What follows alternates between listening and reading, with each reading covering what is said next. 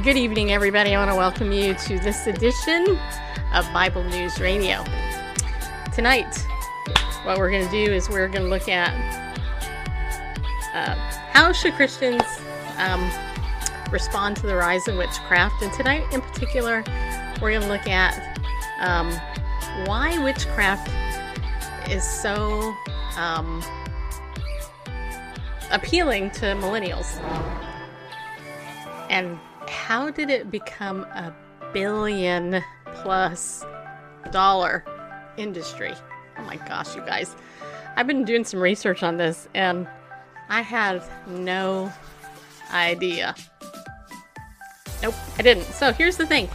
Do me a favor if you would, please share this out on whatever platform you're on. I don't care what it is Facebook, YouTube, Google, Twitter, Periscope, Twitch, wherever we're at. We're, we're a whole bunch of places. If, you happen to be listening to the archive of the show, I also just want to uh, thank you for tuning in. And you can also share it out on that platform too. Because you know what? I guarantee you're not going to hear most of this. Because most people don't talk about this stuff. It just kind of happens. So, and of course, gotta thank my man, my handsome hunky husband. Yeah, I do. He is my rock, my little rock, as in yeah, be like Arkansas. No, just kidding. um, like um, gotta thank like him. the little rock, like Peter. Yeah. Keitha. Like a little pebble in my Keitha, shoe. whatever. That's what you are. Pebble um, in your shoe. That's pretty apt, right? yeah. Uh, thorn in my flesh, thorn in my side. No, mm. not quite. Uh, anyway, but I do want to thank Randall because you know what? He's the one that puts up all these really nice graphics. The Gillespies donated the the the um, graphics to to me um, as a gift to our show, and I just think it looks. I think it looks a lot better than what we had before, um, and it's kind of fresh. It's kind of new, kind of cool looking, in my opinion, and um, I'm just very thankful. Also, I'm thankful to all of you out there who are pillars of our community who actually um, support us with your donations. By the way, I don't talk about this all the time, but if you if you would like to donate to our ministry, you can go to BibleNewsRadio.com, click on the Give tab, and when you donate through that PayPal button, that actually goes to our nonprofit Heart Tug International. Okay, uh, so you can feel free to go over there as God leads you. Okay, so as always, what I want to do is I want to open up with the Word of God first. And tonight, what I want to do is I want to read from Galatians chapter 5. So I'm going to do that, beginning in verse 1, because context is important. We got Paul here. He's talking about uh, freedom. And he says here, it was for freedom that Christ set us free. Therefore, keep standing firm and do not be subject again to a yoke of slavery. Behold, I, Paul, say to you that if you receive circumcision, Christ will be of no benefit to you. And I testify again to every man who receives circumcision that he is under obligation to keep the whole law. You have been severed from Christ, you who are seeking to be justified by law, you have fallen from grace. For for we through the Spirit, note that, okay, by faith are waiting for the hope of righteousness. For in Christ Jesus neither circumcision nor uncircumcision means anything, but but faith working through love. You were running well. Who hindered you from obeying the truth? This persuasion did not come from him who calls you. A little leaven leavens the whole lump of dough. By the way, for for those of you who might not know what that really means, the word leaven there is being used to represent sin. So a little sin messes up the whole lump of dough. It, it just it makes it dirty, right? Okay. I have confidence in you in the Lord that you will adopt no other view but the one who is disturbing you will bear his judgment, whoever he is. But I, brethren, if I still preach circumcision, why am I still persecuted? Then the stumbling block of the cross has been abolished. I wish that those who are troubling you would even mutilate themselves.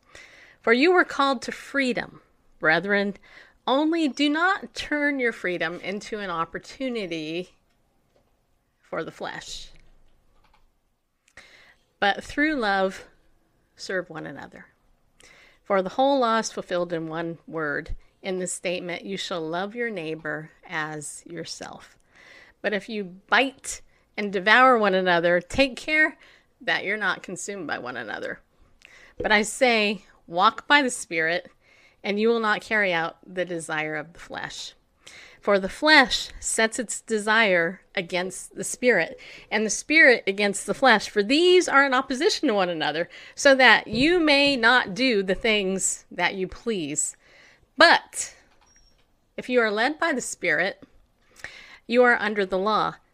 Now, listen to this. Now, the deeds of the flesh are evident, which are immorality, impurity, sensuality idolatry, sorcery, also known as witchcraft, enmities, strife, jealousy, outbursts of anger, disputes, dissensions, factions, envying, drunkenness, carousing, and things like these, of which I forewarn you, just as I have forewarned you, that, that, that those who practice such things will not inherit the kingdom of God. But the fruit of the Spirit is love, joy, peace, patience, kindness, goodness, faithfulness, gentleness, self control. Against such things there is no law. Now, those who belong to Christ Jesus have crucified the flesh with its passions and desires. If we live by the Spirit, let us also walk by the Spirit. Let us not become boastful, challenging one another, envying one another. So you might be thinking, why am I reading this verse? Why am I reading this passage? The reason why is because as followers of Jesus, we have within us the Holy Spirit, right? God gave us the Holy Spirit to teach us, um, well, to convict us of our sin, right? He bears witness to us when, you know, we're doing bad. You know, you got that little voice in your head that's like, you know, you probably shouldn't do that. Kind of like the angel and the devil, you know? And the Holy Spirit convicts us, He comforts us, He counsels us. And he bears witness to us and he bears fruit within us. And the fruit within us is all the good stuff, right?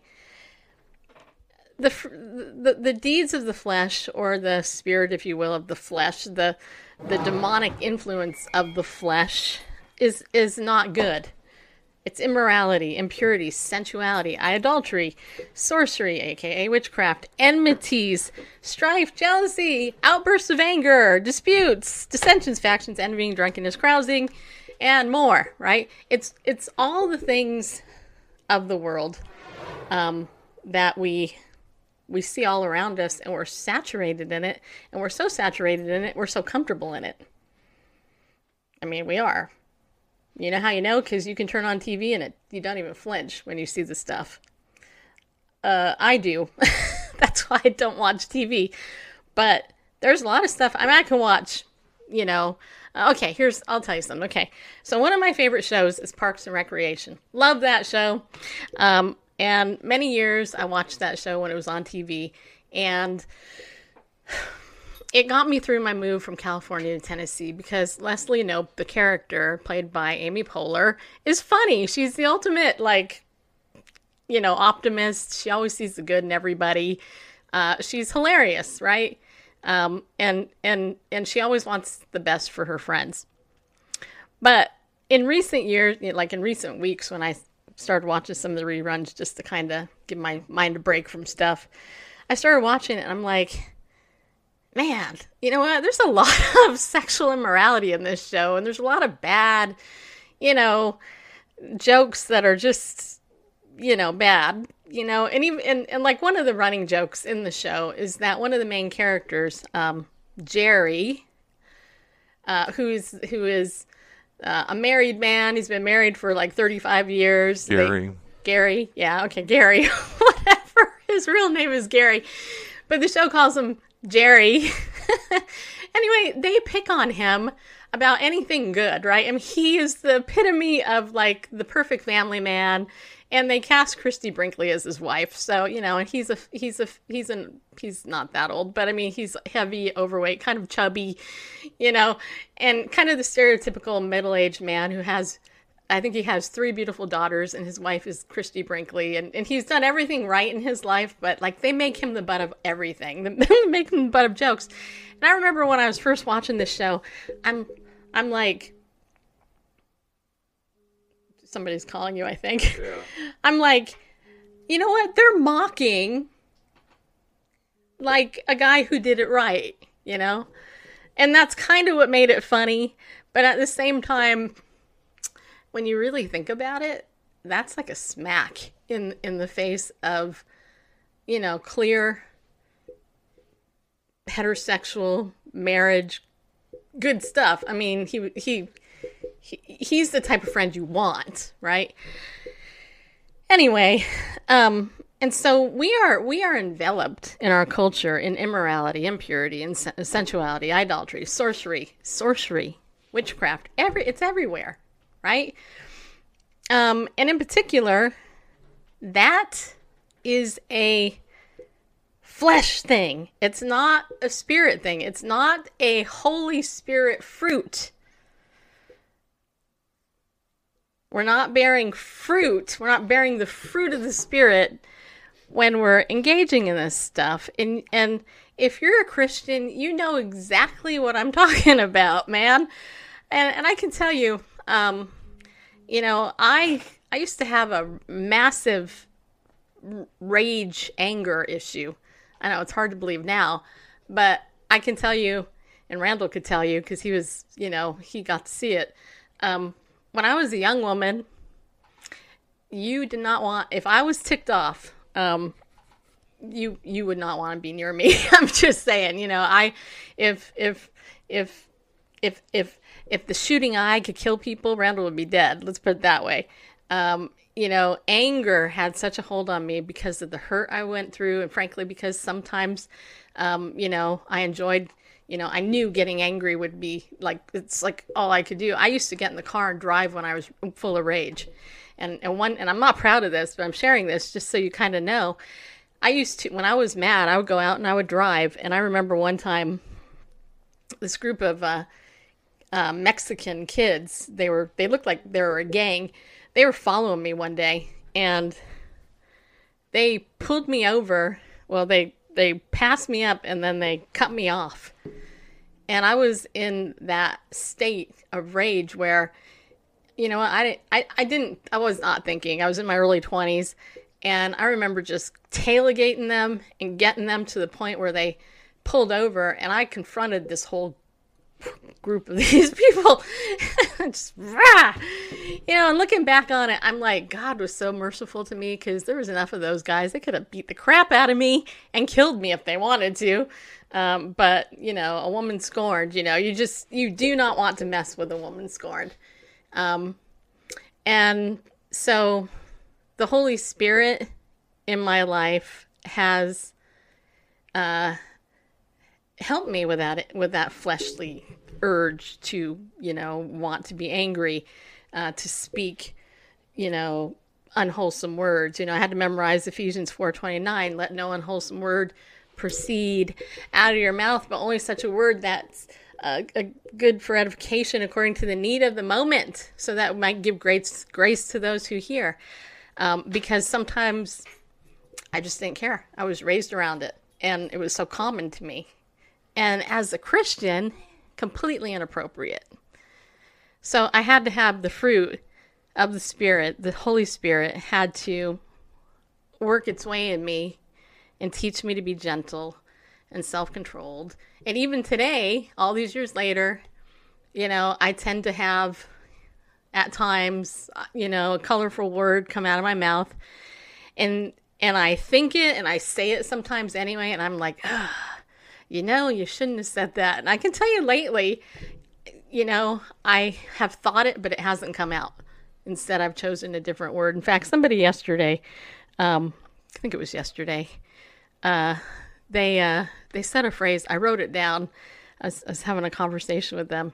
I'm waiting for my notebook to open up, but I, I will share that with you in just a second as soon as it opens up because I was like, ah, that is such a great way of putting that. Um, and I thought, ooh, I can use I can use that instead of a bad word. and it was a it was a mom, it was a it was a mother who said it. So I was like, ooh, that would be you know, uh, let's see here if I can remember it. Um, I don't know. I, maybe I might um, I might not be able to to to. Oh yeah yeah yeah yeah yeah. Here it is.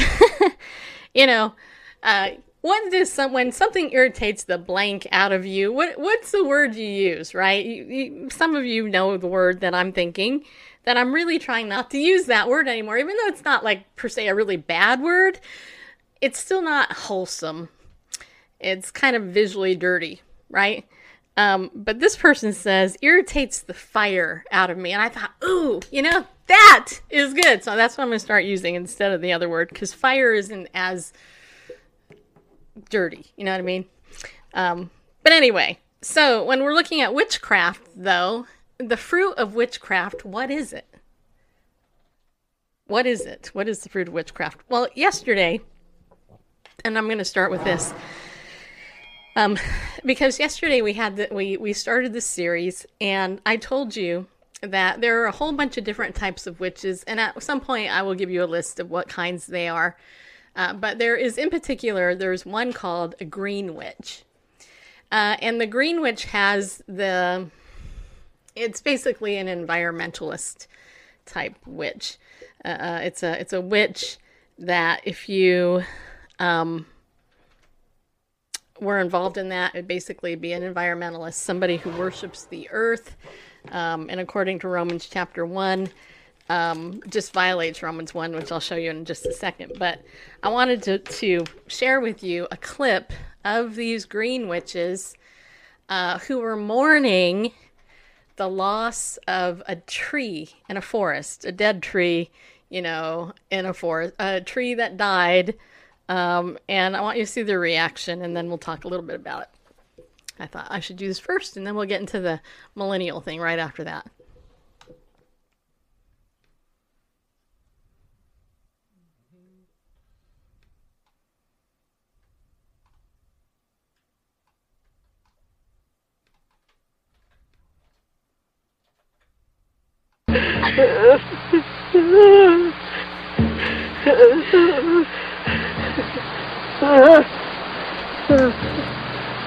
Deep in the woods of North Carolina, an extremist eco group called Earth First bewails the violation of American nature. I want to mourn the loss of all the old growth trees I've seen and tell them that we love them that we don't want them to die. That there are some people here who do care. So I want you to know that, trees, that we care. I think we are deeply hurting in America.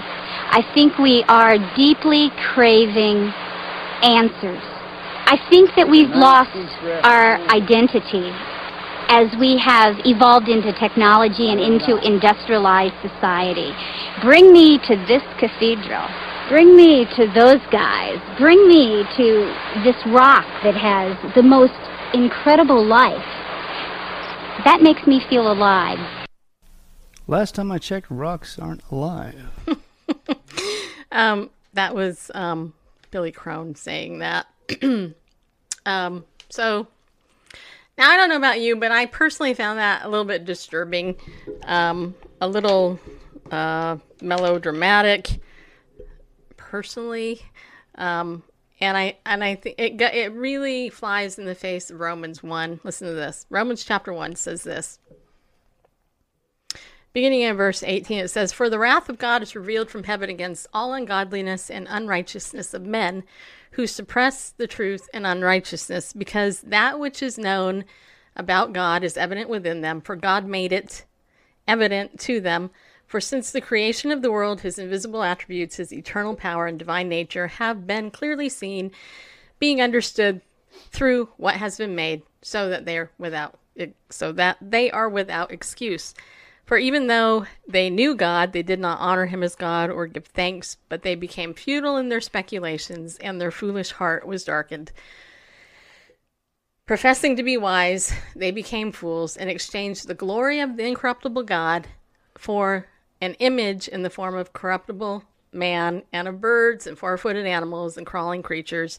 Therefore, God gave them over in the lusts of their hearts to impurity so that their bodies would be dishonored among them, for they exchanged the truth of God for a lie and worshiped and served the creature rather than the creator who is blessed forever. Amen.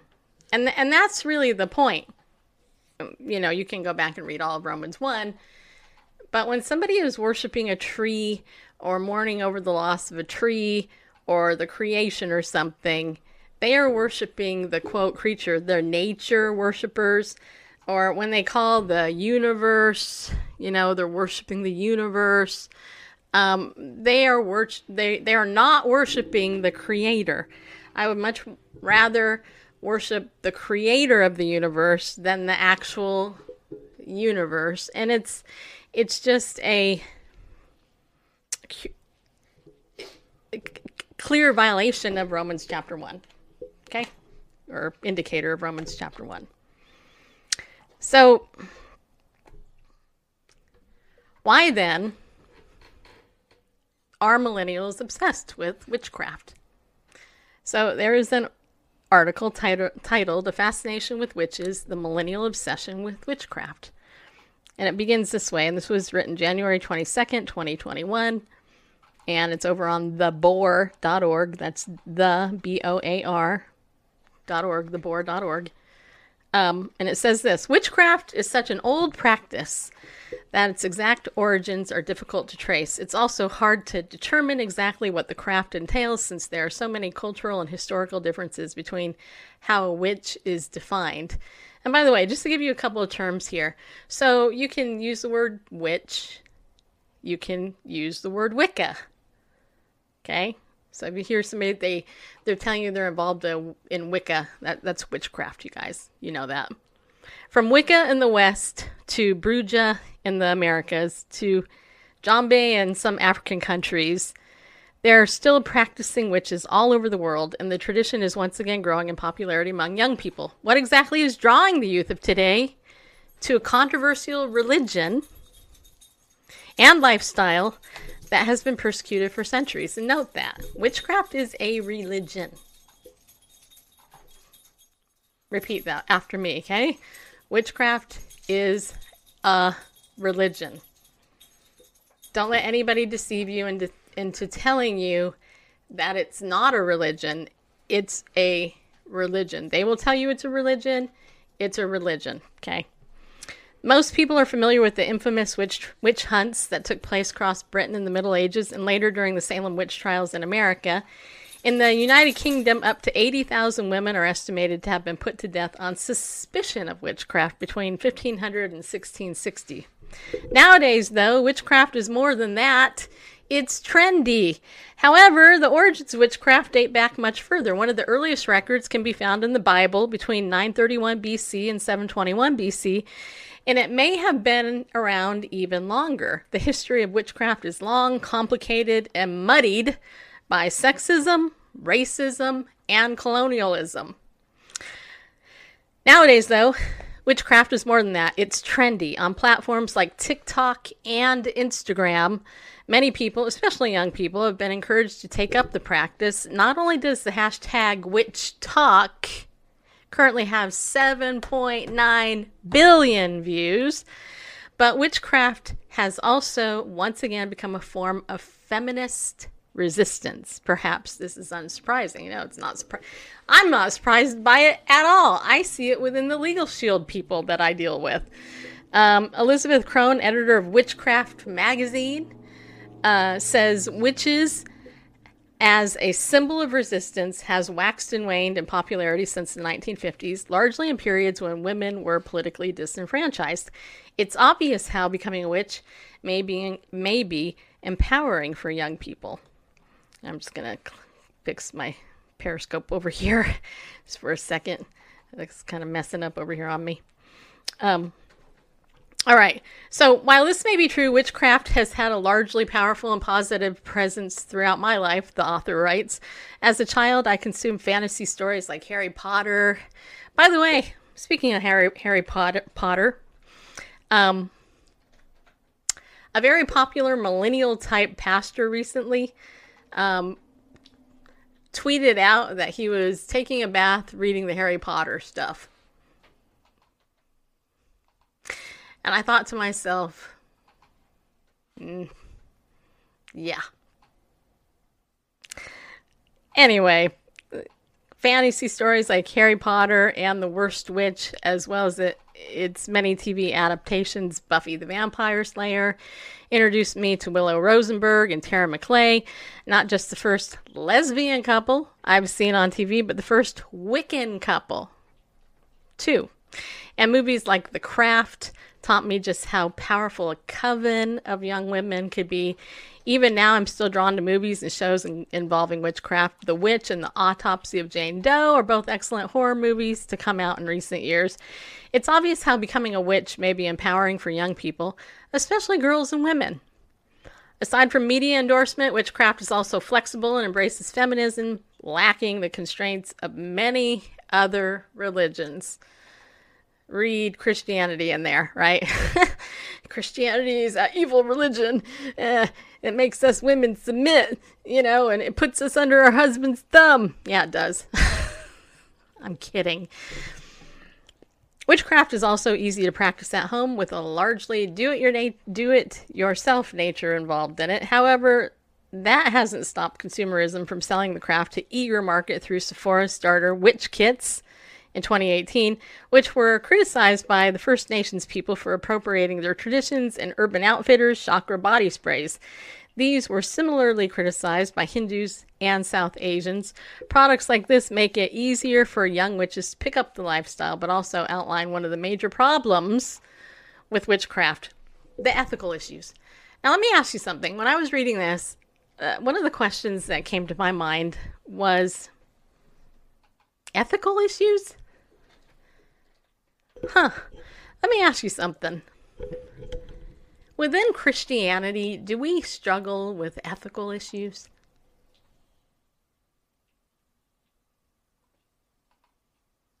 I don't think so. Um, I think Christianity and the basis of the morality that we have in the world that, that the Lord gave us in His Word is actually the foundation of what good ethics are. And um, so if the problems with witchcraft are, quote, ethical issues, then what are they, how are they basing that? You know what I'm saying? How, like, what ethical issues are they talking about? Because in the world of relativism, feet firmly planted in midair, which Greg Koukl wrote a book called that, you know, where relativism is, you know, here's your feet, here's midair, ah, you know, what's right for you is what's right for you, and what's right for me is right for me. There are no absolutes why would that be a problem within witchcraft unless they admit that there's some type of absolute? And who is that absolute if it's not Jesus and what he said in his word? Interesting thought. It says here the dark history behind it must be acknowledged. Cultural appropriation is a huge problem in contemporary witchcraft. Many rituals seen on TikTok recently have been stolen from other cultures. A key example is the use of white sage, and we actually talked a little bit about that last night. Uh, sold in the Sephora kits, and in case you don't know what Sephora is, it's a um, direct sales, and it you know they sell stuff like that. Anyway. which it says here, which most witchcraft groups online strongly advise against using unless it's part of your heritage and culture. Similar, hoodoo is a form of black witchcraft that was born out of slavery, so non black witches shouldn't play with it. It's disrespectful. Okay, note a couple things here. Like, black witchcraft here's a news flash, okay? Just so you know. White witchcraft, black witchcraft, they're all evil, okay? They're all bad. There's no good witchcraft. Just because you say one's black and the other's white, it doesn't mean that the white one is good and the black one's bad. No, they're all bad. Um, but non-black, would that be white? I think they're referring to ethnicity rather than. Yes, I know. But still. Anyway, additionally, while reclaiming the word witch is a great form of resistance, the dark history behind it must be acknowledged. Many Jewish people also stress that the stereotypical features of witches, such as a hooked nose and having boils or warts, are highly anti Semitic. Colonizers also used the word witch to demonize indigenous practices in North and South America, often to justify killing these people. Furthermore, there are also still real life witch hunts going on around the world. In several African countries, accused witches, especially children, have been abused, made homeless, and put to death. Interesting, right? So, and unfortunately, it's true. Um, if you look at news, just look at Google News, you'll see stories um, of this going on right now. So, Continuing, while witchcraft can be a fascinating practice to take up, it should only be done so with care and respect. Now, let me ask you something. If I were to read this sentence, while Christianity can be a fascinating, fascinating practice to take up, it should only be done with care and respect. If somebody if somebody mentioned that to me in regards to Christianity, I would be like,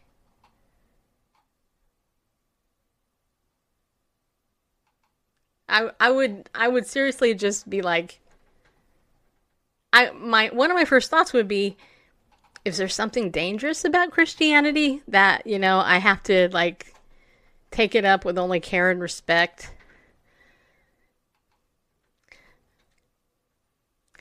I think this is telling because they're telling you it's dangerous, okay? Uh, anyway, hundreds of people are are accused of witchcraft in Central Africa, Africa every year. Around a thousand women are currently hiding from persecution in Ghana, and another thousand children have been put to death over the past decade in Nigeria. Witch, hunt, witch hunts are also a problem in many parts of Asia, especially Saudi Arabia, where it is punishable by death. Like any culture, there have also been witches who took it just too far. In 2015, one witch went viral for stealing human bones from cemeteries, a controversy known as Boneghazi, and consequently rocked an online community. So while witchcraft can be a fascinating practice to take up, it should only be done so with care and respect. Like any other religion, the histories and cultures are integral part of the craft, and a lot of it can easily be researched online New witches should do their own research, join online groups for advice, and not just imitate whatever's trending on TikTok. There's a lot of guidance available out there, especially within the witching community, and can be worth looking into if the craft appeals to you. Now, if you'll excuse me, I'm suddenly in the mood to watch, to rewatch Bear Blair Witch, um, which you know obviously is a reference to that to that show. So what's interesting though is that um, social media has just like pounded this issue, and so um, there is another article titled um, "How Witchcraft Became a Multi-Billion-Dollar Industry." All right, listen to this. Yoko Ono once noted, People respect wizards, but a witch, my god, we have to burn them. Witches were maligned for centuries because of their perceived dark power and influence, but could this fear have stemmed from their commercial success? Witches have been savvy businesswomen since the 13th century when they flourished in the seaside towns of Scotland, England, and Finland. Today, witchy toys, crystals, and potion kits are big business, and the craft has even cast its spell on some global global brands helping sailors, healing villagers. Some 800 years ago, superstitious sailors would seek out sea witches to purchase wind knots, magical ropes bearing three knots. Untying one was believed to bring a breeze, two, a stronger wind, and three, to cause a gale. That's like a hurricane, in case you didn't know that. When women were killed during the witch hunts of the early modern period, around 1450 to 1750, sailors sought other methods to control the wind, but villagers who couldn't afford doctors were more dependent on them. Many witches were excellent healers, despite being banned from practicing medicine in the 13th century. Remember the term witch doctor? There you go. They offered a variety of treatments that are still found in drugs today. These include willow bark for inflammation, which aspirin was developed from, garlic for cholesterol, though research on its efficacy is inconclusive, and flying o- ointment of uh, henbane, nightshade, and mandrake. While we don't use it for flying now, the plant henbane contains hyposkin, hyoscine used for motion sickness, and nightshade contains atropine, a muscle relaxant. In 17th century France, witches could earn a grand living selling love potions and poisons. Catherine Deshayes, also known as La Voisin, amassed a fortune selling women. Huh? Voisin. Okay. Amassed a fortune selling women potions to poison a spouse or competitor, including selling to Louis the Fourteenth's mistress. She also provided abortions. Deshayes was burned at the stake in 1680. Witch hunters often treated independent women with suspicion. Between 1620 and 1725, in New England, 89% of women put on trial for witchcraft were wealthy, with no male children nor male siblings to share in their inheritance. Pagan rituals to social media. Deshayes was a Satanist. The wind sellers were pagan because they did not adhere to Christian beliefs, yet they led the way to the development of the Wicca form of modern witchcraft in the mid 20th century. In 1954, Gerald Gardner, considered the founder of modern Wicca, published the book Witchcraft Today and founded his first coven. By 2014, the Pew Research Center estimated almost 1 million Americans identified as Wiccan or pagan. That was what, six years ago? Seven years ago? 2014. I am not good in math. Was 2021? seven years ago. So, in seven years ago, there was estimated 1 million uh, Wiccans or pagans here in America. Spiritual pathways come with a, a, a, a, accrut- say it Accoutrements. accoutrements. I knew I could say it. Whether they be rosary beads, incense, or crystals. So, like the wind knots sold to 13th century sailors, witchcraft has enduring revenue potential. On dark moonlit nights, Renate Daniel, a small business owner and witch from Newcastle, can be found working working either in a cemetery in Wollombi, New South Wales, laying flowers on gravestones while showing tourists on a ghost tour or assisting in a paranormal investigation. Witches can combine different spiritual practices alongside their witchcraft. Sydney Witch, uh, Janine Donnellan combines healing magic with Reiki and chakra balancing. Books like the one written by musician Fiona Horn and businesses like Witchin Wares cater to the estimated 22,000 Australians who identify as Wiccan and pagan. Witchcraft for most practitioners isn't all about commerce. Uh, Don Donnellan says she has a few people in the freezer, meaning she has work spells meant to keep negative energy away by putting someone's name in a bag, filling it up with water, and freezing it. Do you actually believe that? The American Psyche Services industry, or psychic services industry, including a palm readers, mediums, and astrologists, is worth in the U.S. $2.2 billion, mostly from small businesses. Savvy witches are thriving on the internet. Hashtag WitchTok on TikTok has over 5.3 billion views. And hashtag witches of Instagram has more than 5.5 million posts. You can buy over 400,000 products tagged with witch on Etsy, from candles to spell bottles to pentagram ne- necklaces. Okay, I mean, listen to that. That is huge. That is massive. This isn't some like little like joke, you guys. This is a massive influencing thing. Corporate witchcraft. It isn't just cottage psychics and online influencers getting in on the act. Large corporations are exploring the mystical with mixed success. The Ouija board, tool witches and spiritualists said helped them commune with spirits, was patented in 1891 by the Kennard Novelty Company. Within a year, the company grew from one factory in Baltimore to two in Baltimore, two in New York, two in Chicago, and one in London. By 1967, the patent was in the hands of a toy company, Parker Brothers, and annual sales reached $2 million, more than Monopoly. In 2018, cosmetic giant Sephora launched their US $42 starter witch kit containing sage, tarot cards, and rose quartz.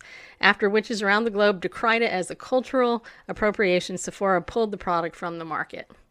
I have to tell you, Sephora's bold to even have tried it. Um, this controversy hasn't dissuaded other corporations. Last year, Airbnb offered fall equinox rituals as a holiday experiences. Urban Outfitters sell smudge sticks, tarot cards, and crystals in their U.S. stores and witch hat incense holders in Australian outlets. Booktopia sells tarot cards. Witches can also claim globally recognized marketing iconography in the form of the black cat. Though COVID has put a dampener on Halloween, Americans are still expected to spend $8 billion on the holiday with pagan roots. The commercialization of witchcraft has allowed modern witches to prosper financially without the fear of being burned at the stake, drowned, or tortured. Now, having come out of the broom closet, there is no going back. And I have to tell you that it's interesting because there are parallels with that coming out of quote the broom closet and coming out of quote the closet uh, with the homosexual um, thing because because there's there are parallels when all within all of this right? And then I, i'm going to just share with you um, just one other article. I actually didn't um, give you this one randall but i just want to share this one briefly because it ties back in to the trend on TikTok. This one is actually this this was written in September of last year.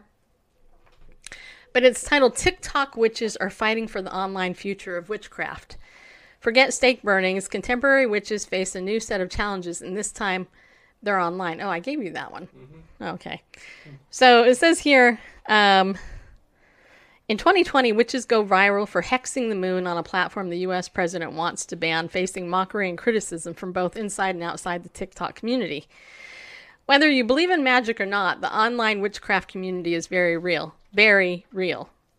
In recent years, witchcraft and magic has transcended into a cultural phenomena that is spreading over the internet.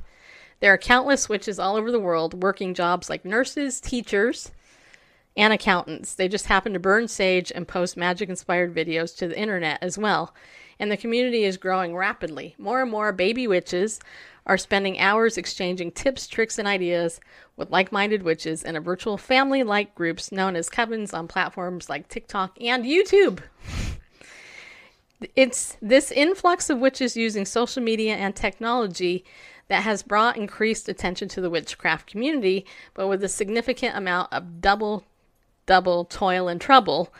Social media has created a schism between the tech friendly young witches and the older witches who remain worried it might set the community back centuries of progress. So I'm going to just stop it there because I got to get to this other article. But I find this fascinating because you have, um, by definition, when you think about witches, you actually think of older women you never really see a younger woman depicted as a witch. Even in Disney movies, like when you have the the evil queen, you know, uh, in Snow White, it's a, it's an older depicted image. It's not um, it's not a younger one. So it's it's very clever how this has been marketed. Um, but let me tell you, and I'll end the show on this because I thought this was really interesting. So Billy Crone, um, in his uh, research on this, he actually talks about the story of Befana or Befana, B E F A N A.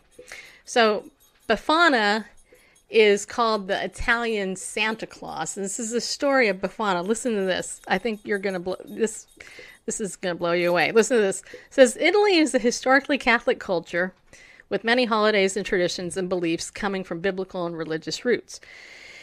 They celebrate many more national holidays from the Christian religion than some other countries and therefore have more traditions for the holidays. In the Western world, we have Santa Claus, and Italians also believe in Old Saint Nick during Christmas. However, there's another holiday they celebrate that has a similar concept of Santa, with some similarities to Krampus from other European countries. Befana is a folklore tradition attached to a January holiday but has some unusual characteristics that go along with it. Befana is said to be an old woman, and many refer to her as a witch, who visits all the children in Italy on the eve of the Epiphany, celebrated on January 6th. She fills the children's stockings full of either candy or coal, depending on their behavior the year before. Sound familiar so far? In some poor parts of Italy, the children receive a stick in their stocking instead of coal if they've been naughty. Befana is portrayed as a hooded old hag, okay? And an old hag is actually a type of witch, okay? Didn't know that. Similar to the type of witches we see during Halloween, covered in soot, she enters homes through the chimney. She rides on a broom. She carries a bag full of candy and is said to be the best housekeeper in all the land due to her habit of sweeping the houses of the children she visits before she leaves. The children are told that she will give them a swift thump from her broomstick if they try to see her when she arrives, but the tradition could just be to keep kids in their beds. To be gracious and thankful hosts, families leave her a glass of wine and a bit of their traditional local food to refuel her for the rest of her journey. So Santa gets fat and jolly from all the sweets families leave for him, and Befana drunkenly rides her broom from house to house, leaving candy. If the legend didn't date back so far, it would seem like the Italians just mixed Western Halloween and Christmas traditions to create their own January celebration, while encompassing early Christian and Roman traditions and celebrations, many of which we still celebrate today, such as Christmas gift giving and New Year's celebrations. Some anthropologists have also tied some aspects of tradition of Befana to some pre-Christian elements of the Neolithic period and some Celtic is it Celtic? Celtic aspects as well. There are a few different legends of how Befana started. Okay. One story says the three wise men from the Bible, which, by the way, there's like more than three. Just so you know, we know that there was at least three, but anyway. Um, but one story says three wise men from the Bible stopped her stopped to ask her for directions a few days before the birth of baby Jesus. She did not know, and although she couldn't help them, she did offer them food and shelter for the night. She had such a pleasant and tidy home, and the three wise men were so pleased they invited her to accompany them on their journey to find baby Jesus. She declined as she had much housework to do, but later had a change of heart. It was too late, so she left on her own, searching, looking for them and baby Jesus, leaving candy or fruit for the good children, and coal, onions, or garlic for naughty children. A variation of this story also says that she saw a light in the sky and went to follow it, thinking it would lead her to the infant. She continues to look, and even though she hasn't found him, she still leaves gifts for all the children because the goodness and innocence of Jesus can be found in every child. Other Christian story that takes a darker turn says Befana was an ordinary mother who was suffering from the loss of her child. She went crazy with grief when she heard about the birth of Jesus. She went to find him in the delusion that he was her son. She eventually met Jesus and presented gifts to make him happy. He was overcome with joy and gave her a gift in return to be the mother of every child in Italy. The modern day Befana is now celebrated throughout Italy, some regions where the religious holiday of the Epiphany is held in higher regard, such as Umbria, Lamar, and Latium, have big festivals and markets, and many people like to dress in costume as Befana. Every child is naughty at least some of the time, so it, it has become normal that each child gets a little lump of coal, rock candy made with black caramel coloring in their stocking, among the other candy. Some places celebrate Befana more than others, such as Piazza Navona in Rome, where you can find some candies and mini coal candy on sale during Christmas, and Epiphany Market, where Laura says she shows herself in a window at midnight, bringing a crowd to quote, see Befana every year at midnight in early January. It's an annual tradition for many families to wait in the piazza at midnight and pretend to spy Befana up on a high window, fooling the kids. And then it ends with this saying traditions are part of what make each culture unique, and this Christmas and Halloween hybrid is definitely unique to Italy. House cleaning witches on brooms, candy or coal in stockings, and all in the name of the biblical holiday of the Epiphany. Befana is an interesting folk tradition in Italy that keeps the children behaving and something to look forward to after the Christmas and New Year's holidays. So, Randall, That's me. yeah, what do you think? I'm, I know that I see I see that there's um Rachel over there at Periscope. I, I think you know if you're the only one there. Um, I don't know if there's any other comments, but don't you find this kind of kind of interesting that Well, they got this witch folklore tied back to Santa Claus and all the similar things that Santa Claus does? Well, um, it's it's not it's not surprising. I mean, what we celebrate as Christmas is is is a pagan holiday with a Christian veneer on it. Uh, when it comes to Easter, aka Ishtar, Right. Astarte, uh, Ashtara, whatever you want to call her, the goddess of fertility, um, with the rabbits and the eggs and all that. It's, you know, oh yeah, and we'll slap this Christian veneer over it, tie the resurrection there somehow, and we'll still have Easter egg hunts at our churches and stuff like that. It's not surprising that there in Italy, we've got this pre Christian, uh, pre Christian church, you know, pre the way. I mean, nothing precedes Christ. I mean, he's from Right. everlasting, everlasting, uh, the eternal Son of God.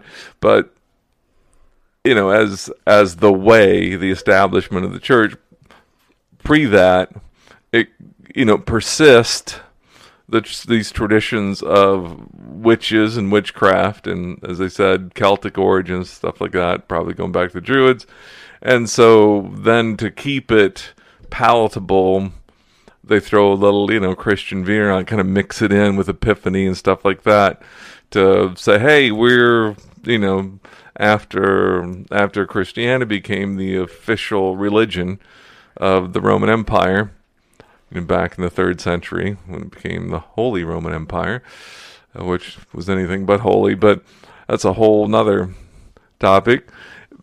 We see all these pagan things like um, uh, Samhain, you know, the um, the the night of, of the dead and witches and stuff like that, and throwing candy at the the demons to appease them. You know, it, it got the Roman Catholic Church comes along and says, well, you know, now that the church and the state are one, anyway, you know, anyway, we get with Halloween, All Hallows Eve, you know, and All Saints Day. We make Are you okay, Bubba? Hey. He might he hurt himself. We um you know we have they create All Saints Day around uh Samhain and you know make it All Hallows Eve, Halloween, and so it's not. It doesn't surprise me that this Befana is a pre-Christian, pagan, Wiccan, you know, thing, and they just introduce some Christian elements to make it a little more culturally acceptable. Yeah, but isn't it interesting how they tie it into Jesus? Yeah, but for the aforementioned reasons. Yeah, yeah, I know. It, it's just it's just very interesting. Um and so it is you know, I could talk a lot more cuz I got more stuff out here. Uh, but here's the thing you guys, be aware that this is all around you. And you know maybe people aren't going to be you know vocal about it. Um, you know there are some witches that are just isolation type that they're just one they're a solitary witch. There are others who get involved in covens. And they do things that um, you know in groups and stuff. People some people think this is funny but it's clear that it's part of the dark side of the of the supernatural if you're going to really get into this stuff people are looking for power they're looking to feel better about themselves. They're looking to for some type of empowerment. They talk a lot about energy, uh, and whereas some of the metaphysical things, you know, a lot of some of the interesting things they talk about, you know, are verifiable in science. This is not something that you want to worship or involved in. And I'm going to tell you, you know what's missing? I mean, there's so much that's missing. But here, you know, you'll never you'll never see the word love, genuine love within this. You know, and and that's where Christ Jesus rules because God is love and he died for us. Jesus died for us because we're sinners. He died for us so that we could come to him and we could have a personal relationship with him, not a relationship with a crystal or an idol or a essential oil or whatever. But we don't need magic because we have the Lord. And the Lord gave us a love letter, multiple love letters, 66 in fact, in one big huge book called the Bible. Uh, and I have to tell you, this morning I read First Corinthians. It took me a little over an hour to read it and as I, I, I was I was reading it because Corinthian the Corinthian church was largely a carnal church. They were having issues, and I thought, you know, I want to read what Paul wrote to this church. And these are letters. I mean, you know, and I was telling Randall this morning, um, I said, you know, if if um actually last night I gotta tell you, this is so funny. So last night I was watching uh, Elizabeth and Gary Ritchie, which are pastors of um, New Hope uh, Christian Church up in Illinois. They were doing this Facebook Live about couples and building up relationships. And Elizabeth uh, shared how she had written, I think she said 88 letters to Gary um, that that were um, love letters that that she was giving him when he was going away on vac- on for for three months or something. He was gone somewhere, and anyway, the letters ended up being these devotions that she had written for him, which it was so funny. They were making fun of it, but I thought it was great because here she had written him letters. And I don't know about you, but I honestly cannot remember the last time I actually received a handwritten letter from some from anybody. I mean, once in a while I'll get a I'll get a card. Um, I might get some cards from send out cards, but it's it's not actually handwritten on. It's just you know printed up. But an actual handwritten letter. Now, I don't know about you, but if I'm going to get a card versus a handwritten letter from Randall, I'm going to read the handwritten letter first because it's in my husband's handwriting, which is absolutely beautiful. By the way, he writes so much nicer than I do. Um, and I'm going to treasure that letter. Well, when the Bible was written, that's what it was. It was written, handwritten letters. And so the, the Corinthian church received this handwritten letter from the Apostle Paul. And I'm like, ah, you know, wouldn't, wouldn't I, first of all, I would love to see that. I'd love to see a copy of it because I'd love to see Paul's writing. But if you think about it, so he's written these letters under the inspiration of the Holy Spirit and in the letter, he talks about being a spiritual father to his children, and he warns them against the fleshly, carnal nature of Christianity. Kind of talks about being disciplined in the church, and and talks about God's wisdom versus man's wisdom. And he he just he just writes this beautiful letter, and then he talks about what love is in the context of spiritual gifts. And then at the end of the letter, he talks about the resurrection after I got done reading this letter this morning, I was like, I just sat back. First of all, it was fun to read. It was just, I was just like, it, it was easy to read. And I, I was reading it going, wow, yeah, this is so good. Such, such a love letter. And yet, us Christians, a lot of us don't take the time to read these love letters God has left us in the book. You know, a lot of you do because you're in the community I'm in. But the my burden is that, you know, my desire is that the church would fall in love with the word of God again and open it up just like Josiah when he found it, he blew it off. hey, oh, here it is. And he read it in front of everybody and they were all happy and they they repented and they they wept because the word of God had been found again. If Christians found the word of God again and read it and understood it and applied it and listened to it and memorized it, then what a difference we can make even more so for the kingdom of God because we would know easily, we would have wisdom to be able to discern good from evil.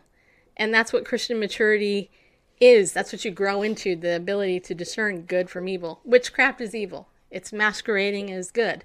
We have to be wise to that. And we have to be able to know how to give an answer for the reason for the hope that resides within us with gentleness and respect. So that is my exhortation to you. I hope you have a good rest of your weekend. And as I always say, people, be bold, stand up, and go forth with God because He loves you. See you later.